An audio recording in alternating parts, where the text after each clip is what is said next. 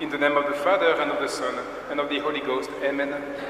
Dear community members and my dear friends, we just heard today on this fourth Sunday after Pentecost this very well known part of the Gospel of St. Luke, during which uh, our Lord is um, sitting in the boat. Our Lord is teaching from uh, the boat of St. Peter, sitting and teaching, says the Gospel. It seems to be something very simple, very basic, very common to us. But you see how even something simple, when our Lord performs it, when our Lord is within the action, in the middle of the story, how deep the meaning is. It contains indeed a great meaning, this simple image of uh, the miraculous catch of fish. You may remember after Easter, we already spoke, we already read and meditated on uh, this miraculous fish. Today is linked to the calling of um, Simon. And after Easter, it was just a few days after the Lord's resurrection. But in both uh, occasions, in both events, for these miraculous fish, we see the same meaning, the same importance of uh, the church. The church being represented by the boat and our Lord being in the boat, or his disciples, his representatives being in the ship. In both events, in both miraculous fish, we see the history on uh, the history of um, the church here on earth, and on the second one, the second miraculous fish, the destiny of the church in heaven. So, in both miracles, really the boat represents the church, and the church is always, as you all know, compared to the ship. This is something, when we think about a ship, a boat, we may think about the two main things. The two main parts would be where the captain is, the boss, the helmsman, and then the nave. This is a special prayer intention for you. During the week, you know that uh, um, eight of uh, the deacons in our community of the Institute of Christ the King will be starting their retreat to the priesthood, and they will be meditating upon these words as uh, their vocation, serving God, serving God in the church, serving God always in, under the authority of the vicar on earth. They will be meditating on the importance of the helmsman, the captain. They will have uh, as an object of their meditation the um, Roman ritual. They will uh, be thinking and praying, meditating on these words that they will hear soon on the 1st of July when the bishop, when His Eminence Reverend Cardinal Burke will read for them these words in Latin. He will remind them the captain of a ship, as well as the passengers, are in the same condition as to safety or danger.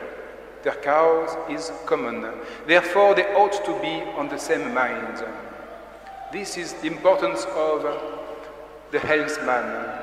And for you, that's the second part of the church. For us, here at this very instant, we are in the nave. You are in the nave, the, the nave of the church, which is represented, which is between, in a certain sense, the outside, the world, the porch, and uh, the sanctuary that represents heaven.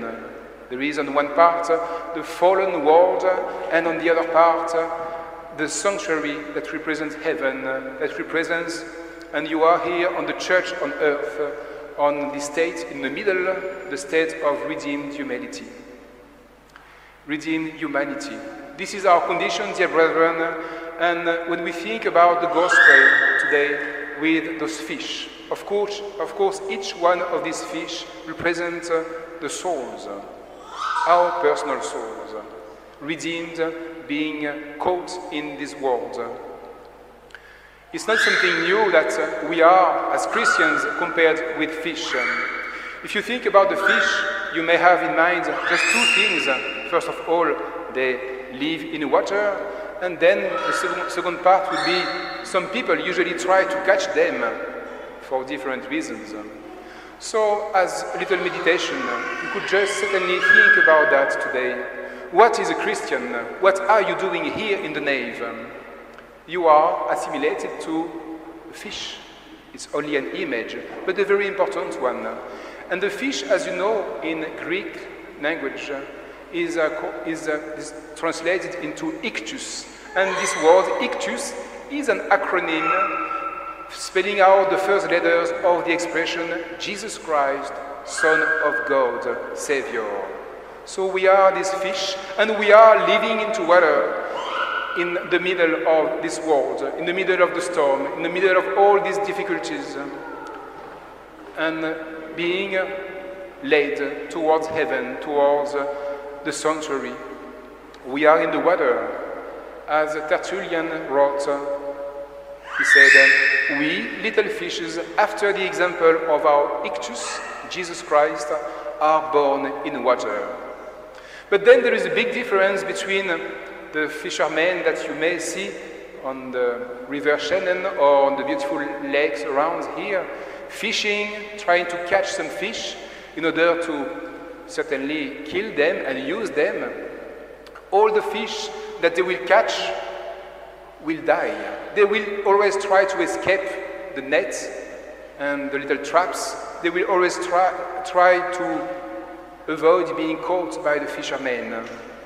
And those who can escape, those who can stay in the water, will survive. They will live. For us, in our spiritual life, it's exactly the contrary.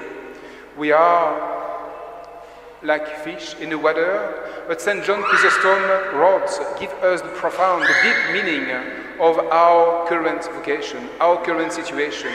He said, this is indeed a new manner of fishing, since those who go fishing bring fish out of the water and cause death to their catch.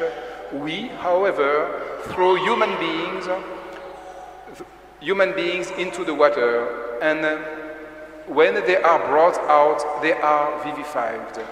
In other words, if we let the fishermen, the fisherman catch us, take us out of the water, it's how we are saved. So the nets, my dear brethren, that are thrown by the fishermen represent in a very clear manner the teaching of the church.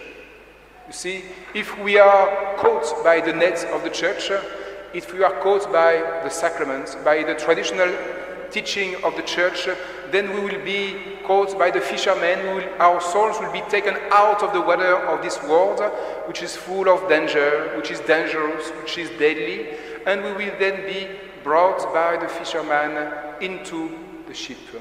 We will be then close to the helmsman, and then experience in a new manner how Without me, you cannot do nothing, as we can read in the Gospel of St. John, chapter 15. So, dear brethren, let us today always have this great desire to be caught by God Himself, to let Christ catch us, to discern where the nets are, where the traditional teaching of the church is, and how we can adjust all different things in our lives in order to be caught on a gentle way, to be brought to, the ship. And then uh, we will then be close to our Lord. The Lord who will no longer be in the boat in the middle of the sea, but who wants to take us uh, on the seashore where it's, it's stable, when the situation is, is safe. And this is again the church goal, the church vocation, to bring us to safely, safety to this solid land of heaven.